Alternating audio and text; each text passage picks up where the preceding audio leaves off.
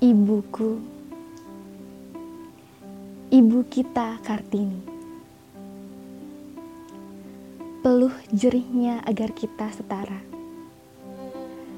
Berani kuatnya agar kita berilmu. Juangnya agar kita dihargai. Berhasil membuat kita merdeka dan damai kini. Emansipasi wanita. Mari sejenak bercermin. Raga kita menghormatinya. Namun sudahkah jiwa kita memang mengenangnya? Momentum 21 April patutnya menulis tentang apa-apa yang sudah diri abdikan untuk negeri. Bukan lagi bergelut memerangi ketidakadilan. Kartini sekarang untuk mengunggulkan peradaban. Kartini, cinta dan kehormatan.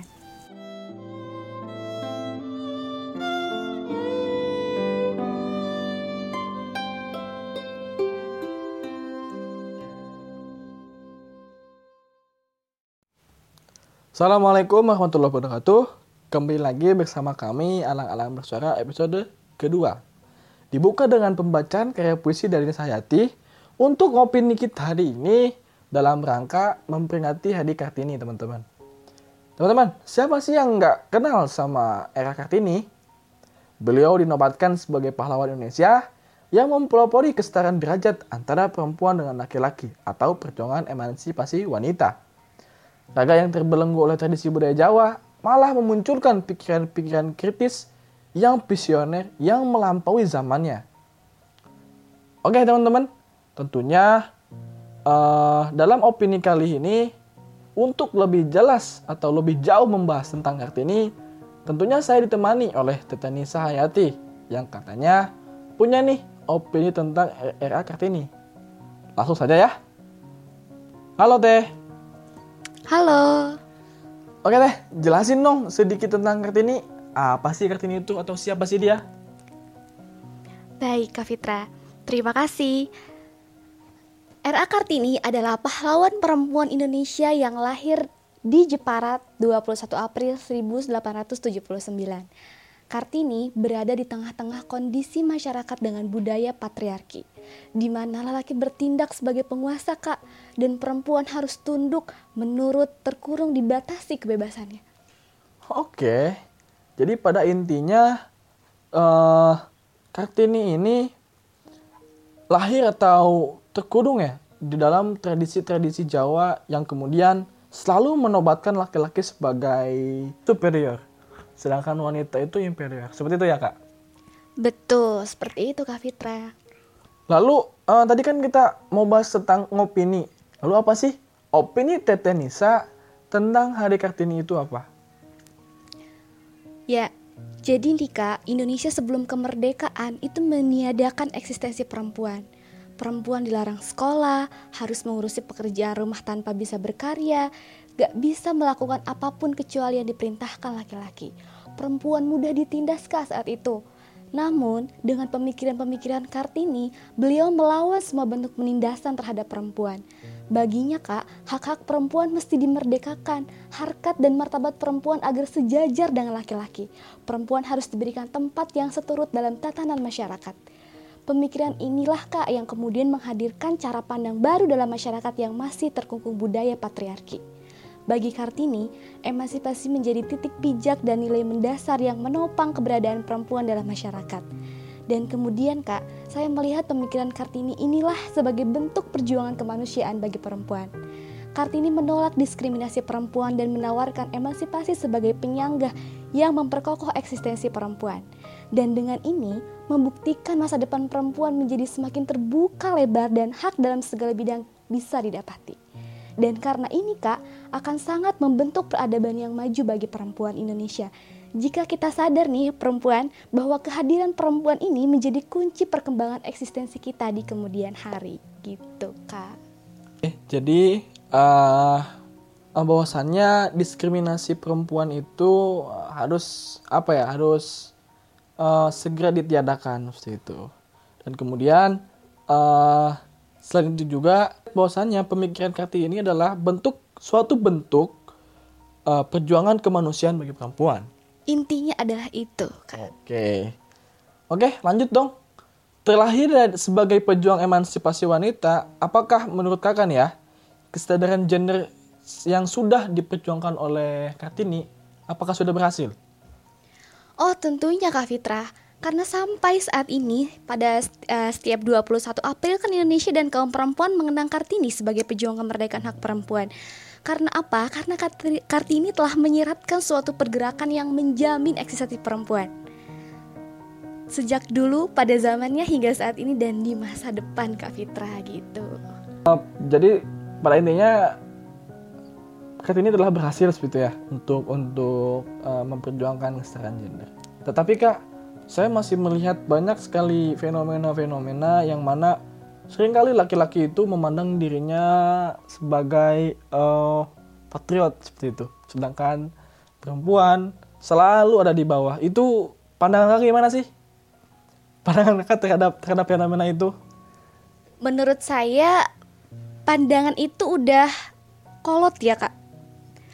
Pandangan itu udah kolot itu tuh ada ketika zaman-zaman penjajahan-penjajahan kolonial Belanda dan gak zaman ada di masa sekarang. Laki-laki tuh harus sama-sama uh, mensupport perempuan untuk ada di dalam tatanan masyarakat bersama laki-laki itu. Ya, pada intinya betul bahwasannya pemikiran-pemikiran yang memandang bahwa perempuan itu di bawah atau atau down level itu adalah pemikiran konservatif teman-teman. Uh, kita harus senantiasa berpikiran ke depan. Jangan sekali-kali kita memandang rendah perempuan karena sejatinya uh, apa ya kita sama-sama manusia situ yang kemudian dikasih pemikiran yang sama, otak yang sama.